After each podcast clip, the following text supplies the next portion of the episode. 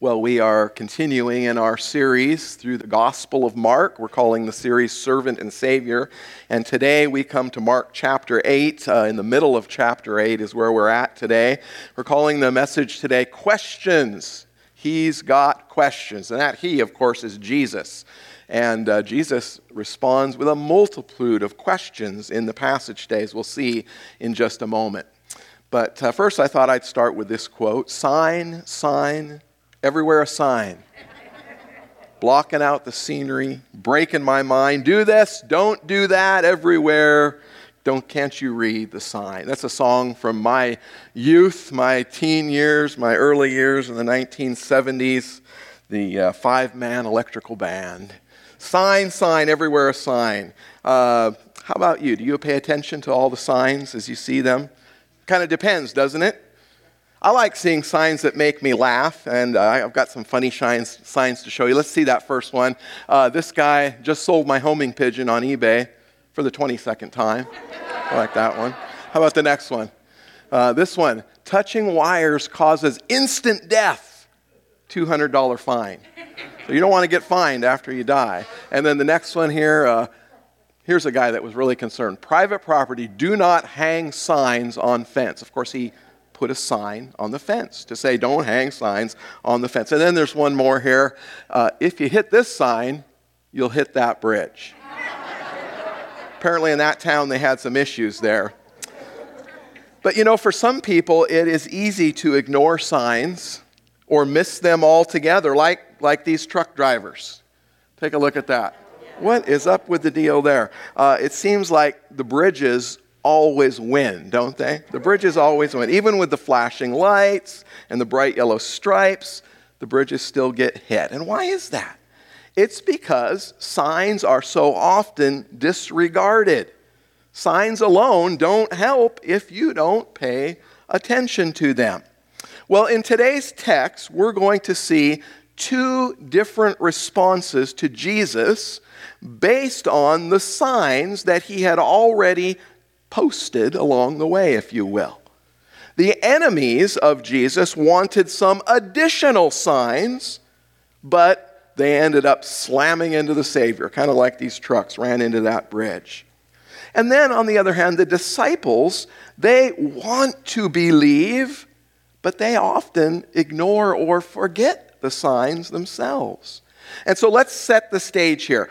We know that Jesus has performed many miracles, healing people, restoration of sight, of hearing, even raising people from the dead, feeding crowds, huge crowds of thousands of people with very small amounts of food. He's done that at least twice now in, in the Gospel of Mark. And now the Pharisees show up and they demand a sign.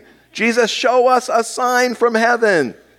And Jesus responds in some unique ways, including a series of questions. And these questions are designed to move his true followers from wrong responses to the appropriate responses. So we're going to take a look at that this morning. Let's start, first of all, with unbelief. Unbelief. We call this the hard-hearted. So the, the first wrong response that Jesus wants us to move from is unbelief. And this, of course, is represented by the Pharisees in our text. And they are hard-hearted. Let's take a look in Mark chapter eight, beginning with verse eleven. The Pharisees came and began to argue with Jesus, seeking from him a sign from heaven to test him. And he sighed deeply in his spirit and said, "Why does this generation seek a sign? Truly I say to you, no sign will be given to this generation." And he left them, got into the boat again, and went to the other side. So, after the feeding of the crowd of four thousand, which was in verses one through nine of chapter eight, we looked at that last week, Jesus and his disciples got into a boat and they went across the lake, uh, the Sea of Galilee, to a, a place called uh, Dalmantha. And arriving there, having just spent a very significant time in a largely Gentile area, Jesus and his disciples arrive back in Galilee, which is a Jewish territory. And who is there to greet him in very short order? Well, it's his old friends, the Pharisees, the relentless foes of Jesus. And this legalistic religious gang, they came ready for a fight. Now, our English version doesn't quite capture the antagonistic nature of the original language here. Mark tells us, in English, it just says the Pharisees came. They came to Jesus. But that word came is a very specific verb, and it means that they came out as if in military rank. They came out in military rank. They marched out, and they began to argue, to dispute, if you will, to oppose Jesus. Mark tells us that they were seeking from him a sign from heaven in order to test him. Now, that doesn't mean that they wanted some sort of an objective test to discover the merit of something. No, they were seeking to place an obstacle in front of Jesus. They were trying to block his way. They didn't believe in what he was laying out. They didn't, they weren't interested in what he really was about. They were just looking for ways to discredit Jesus. And so we might say they came out swinging. They were spoiling for a fight.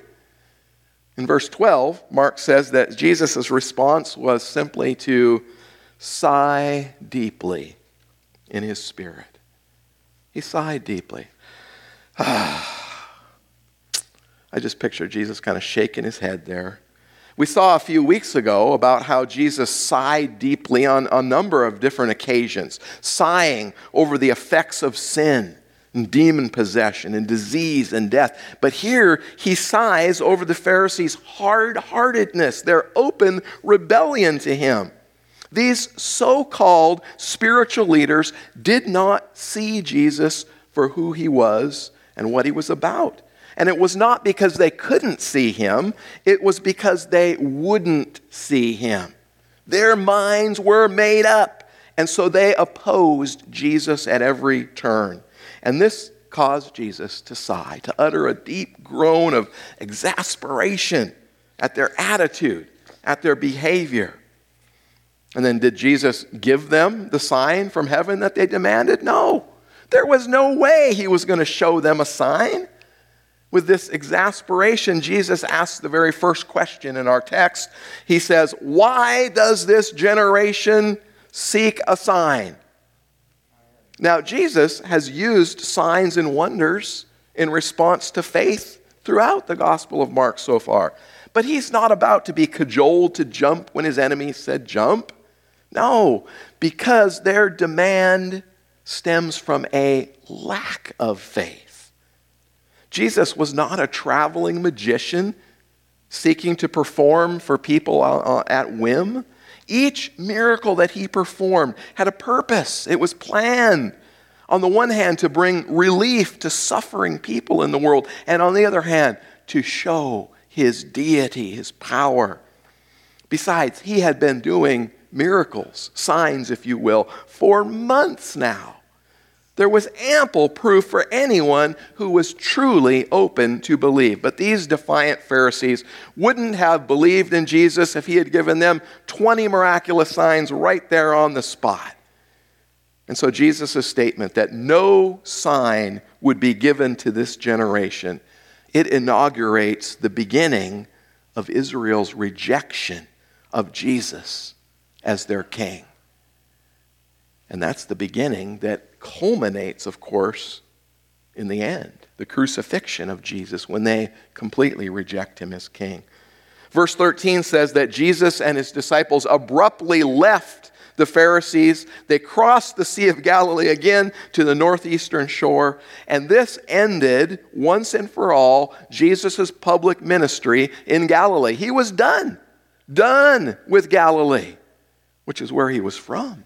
Done with these unbelieving people, off on the next step of his journey, on the next part of his plan. But the abrupt, the abrupt departure is interesting because Jesus knows that these Pharisees have become settled in their unbelief. They want to fight. They don't want to grow in their faith. They want to argue. They don't want to accept what is true. Jesus undoubtedly knew this proverb, Proverbs twenty-three nine, which says, "Do not speak in the hearing of a fool, for he will despise the good sense of your words." And so Jesus was done sharing good words to the foolish. He was off to look for others who were open to what he had to share. Because these men are so hardened against the Lord, Jesus denounces them and then he leaves. And they experience the wrath of God's abandonment as they are turned over to their own deeds of darkness. Boy, doesn't that kind of explain what we see in our world today just a bit? I like how one commentator put it. He said, "No one goes to hell because God sends them there. People go to hell because they refuse to turn from their sins and believe in Jesus." And so, friends, let's make it our prayer that the Lord will bring people with tender hearts into our lives, with open hearts. Let's look for the people that Jesus is sending our way. And when we see them, let's step out in faith and share with them the good news, the news that Jesus is indeed our Savior. And don't be afraid, by the way, to leave when you encounter the hard-hearted people who are rooted in their unbelief. Jesus left. We can leave too because we're looking for people that are open and that have tender hearts, not hard hearts. Well, next, let's consider not unbelief, but weak belief. Weak belief. We'll call this the thick-headed. The thick-headed. Not everyone that we encounter is hard-hearted. Some people have a belief that's just unformed, or it's weak in some way. We could even say that they're a bit thick-headed. That might even explain some of us sometimes, right? I'm speaking about myself, of course. Let's look at verse fourteen. "Now the disciples had forgotten to bring bread, and they only had one loaf with them in the boat." So, again, set the stage here. Once in the boat, Jesus says, "We're out of here, guys. Get in the boat. Let's go." Once in the boat, one of the disciples says, "Hey, guys, who, who brought lunch?" Well, of course, nobody had remembered it. They only had one little loaf between them. Remember, we learned last week that what is referred to as a loaf was really about the size of, I don't know, like a large muffin or a dinner roll or something like that. So the disciples were either forgetful or because they left in a hurry, it kept them from going over their checklist of things to bring on the trip. But either way, they realized one loaf was not enough to feed thirteen hungry men, the twelve disciples and Jesus.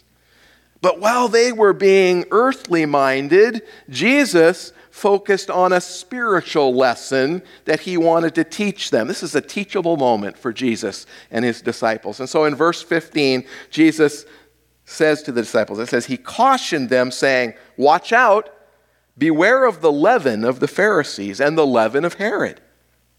Well, now, a small amount of leaven or yeast spreads and affects a whole loaf or, uh, of bread dough when they're mixed together. Yeast in, in Scripture was a common metaphor for an invisible, pervasive influence. Now, sometimes the Bible refers to this influence in, in positive terms, but most often it is used to symbol a corrupting influence in someone's life. We might say a little bit of evil can cause a whole bunch of harm. Have you ever noticed that in your life? It sure is true, isn't it? So here, Jesus was referring to the gradual increase of unbelief that was rooted in the Pharisees, but was spreading into the people. He just encountered these Pharisees a few moments earlier, and they asked for a sign. And yet their minds were already against Jesus. And so Jesus wants to warn his disciples, his twelve, of the corrupting nature of the Pharisees' unbelief. And he says, watch out for that unbelief, because refusing to believe has a hardening effect on the soul. We've already seen in Mark that Jesus has taught that unbelief leads to more unbelief, and more unbelief leads to God taking away whatever light has been given and then rejected. And so it is a dangerous, slippery slope. And so did the, did the disciples grasp what Jesus meant? No, Not even a little bit. Verse sixteen, it says, and they began discussing with one another the fact that they had no bread. They're worried perhaps that Jesus is mad that they didn't bring lunch. Oh, what's going on? It's, he said it because we don't have any bread. Everything Jesus was trying to teach them about the danger of the leaven of the Pharisees went totally over their heads. They heard the word yeast and they immediately jumped to the conclusion that Jesus was ticked off that nobody had brought lunch. As if they even needed to bring bread when Jesus was with them. They'd already seen him feed these giant crowds of people with just a few loaves and fish. It didn't even occur to them that with Jesus in the boat, it would be nothing for him to feed these thirteen hungry men. So check out how Jesus reacts in verses seventeen through twenty. And Jesus, aware of this, aware of the conversation that's going on with the guys, said to them, why are you talking about not having bread? Do you, here, here comes the questions. Do you not yet perceive nor understand? Is your heart still hardened? Having eyes, do you not see? And having ears, do you not hear? And do you not remember? When I broke the five loaves for the five thousand, how many baskets full of fragments did you take up? They said to him, twelve. And when I broke up, uh, broke the seven for the four thousand, how many baskets full of fragments did you take up? And they said to him, seven. You know, some people just need some extra help in order to get it sometimes, right? We see this so often with the disciples. Sometimes they just don't get it. And guess what? Sometimes we just don't get it either, do we? We can be a bit thick-headed, folks. But Jesus is patient. He's patient because he wants us to move away from unbelief and through our weak belief to get us where we really need to be. That's where he wants us. And so Jesus explains it to his disciples. And he does so by using this series of kind of penetrating questions, almost, almost as a rebuke, in order for their minds to wake up. In his questions, Jesus departs from the, the metaphor of the leaven of the Pharisees, and basically he rebukes the disciples for their thick-headedness and not thinking beyond temporary matters and not paying attention to the spiritual matters that Jesus wanted them to grasp. He was saying, in essence, what are you doing talking about bread? I'm talking about unbelief, and you're focused on who forgot lunch. Do you not see what's going on here? Do you not understand? Are, are your hearts hardened like the Pharisees? Can't you see, guys? Can't you hear? Don't you remember? It, it, Jesus is saying, come on, guys, come on. Get with it. That's what he's saying to the guys. And then, as if that's not enough, Jesus reminds them of the results of the feeding of the crowds. He asks them about how, how, how much was, did they collect at the end. And of course, they answer him correctly. They answer him rightly, and yet you get the idea that they're still sitting there with their mouths kind of hanging open thinking, wow, what's going on? What's this all about? They're kind of clueless. Sometimes we're a bit clueless too. And sometimes, sometimes Jesus needs to say to us, come on, folks, get with the program. He wants to move us away from weak belief that focuses so much on the here and the now. He wants to move us. Friends, how often do we focus far too much on current events, on immediate situations, on problems and worries of this world? So much so that we forget or we don't see the big picture. Jesus wants us to see the big picture. He has a plan. He has a purpose, and we are a part of it. And it's far more significant his plan and his purpose. Far more significant than political issues or financial crises or sports or entertainment or a simple loaf of bread. Come on, guys, Jesus says to us. And so we come to Jesus' final question in this text, which reflects where he really wants us to be. He wants to move us away from unbelief and hard-heartedness, and through our weak belief and our thick-headedness, and he wants to move us into pure belief. Pure belief, which we're calling the open-minded, open-mindedness. Look at verse twenty-one, Jesus' last question. He says to the disciples, "Do you still not understand?" And I think this, this last question, maybe it was not a, a continuation of that, the previous rebuke with all the other questions, but I think maybe it's a, a searching, uh, an appeal to the disciples. He, he's really saying, now that I've reminded you of what I've done so many times, I've reminded you of the Jewish feeding, of the twelve baskets left over, and I've reminded you of the Gentile feeding and the seven baskets left over. Do you not understand what being with me means? Do you understand? Get your mind off of the things of this life and realize, I will supply all your needs. That's what Jesus says. I will take care of you if you belong to me. I will be your spiritual bread. That's what Jesus is saying to us, friends.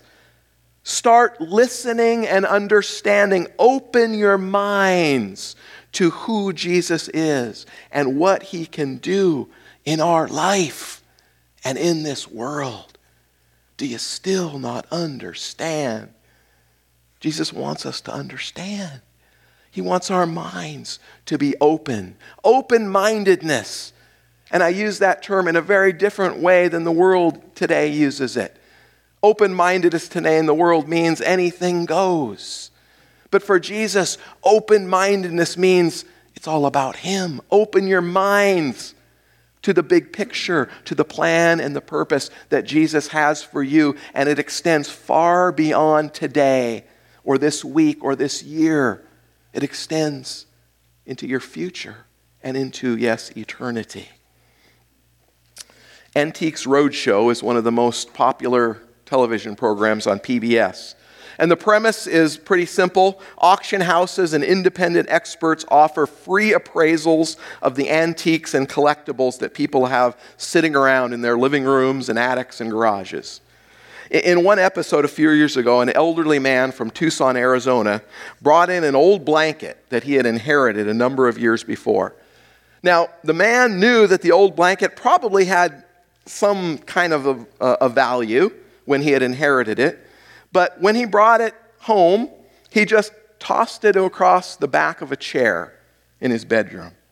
And there that blanket sat for years, sitting there in his bedroom, decorating the back of his chair. It remained there until this opportunity arose for him to take it to the experts on the Antique Roadshow when they visited his town.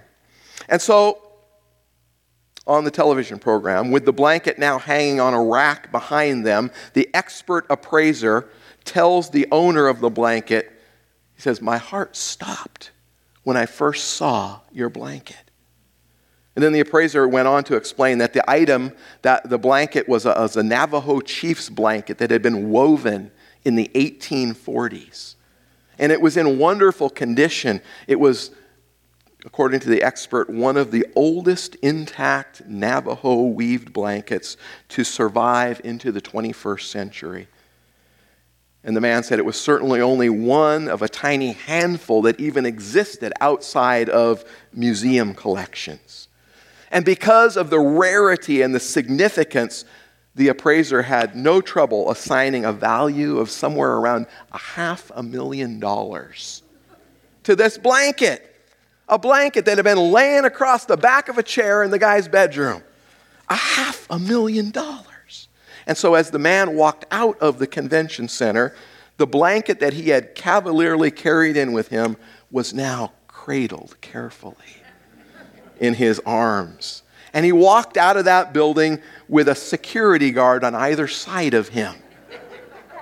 And he got into his car and he drove directly to his bank, where he rented a large safe deposit box and placed that blanket carefully into the deposit box.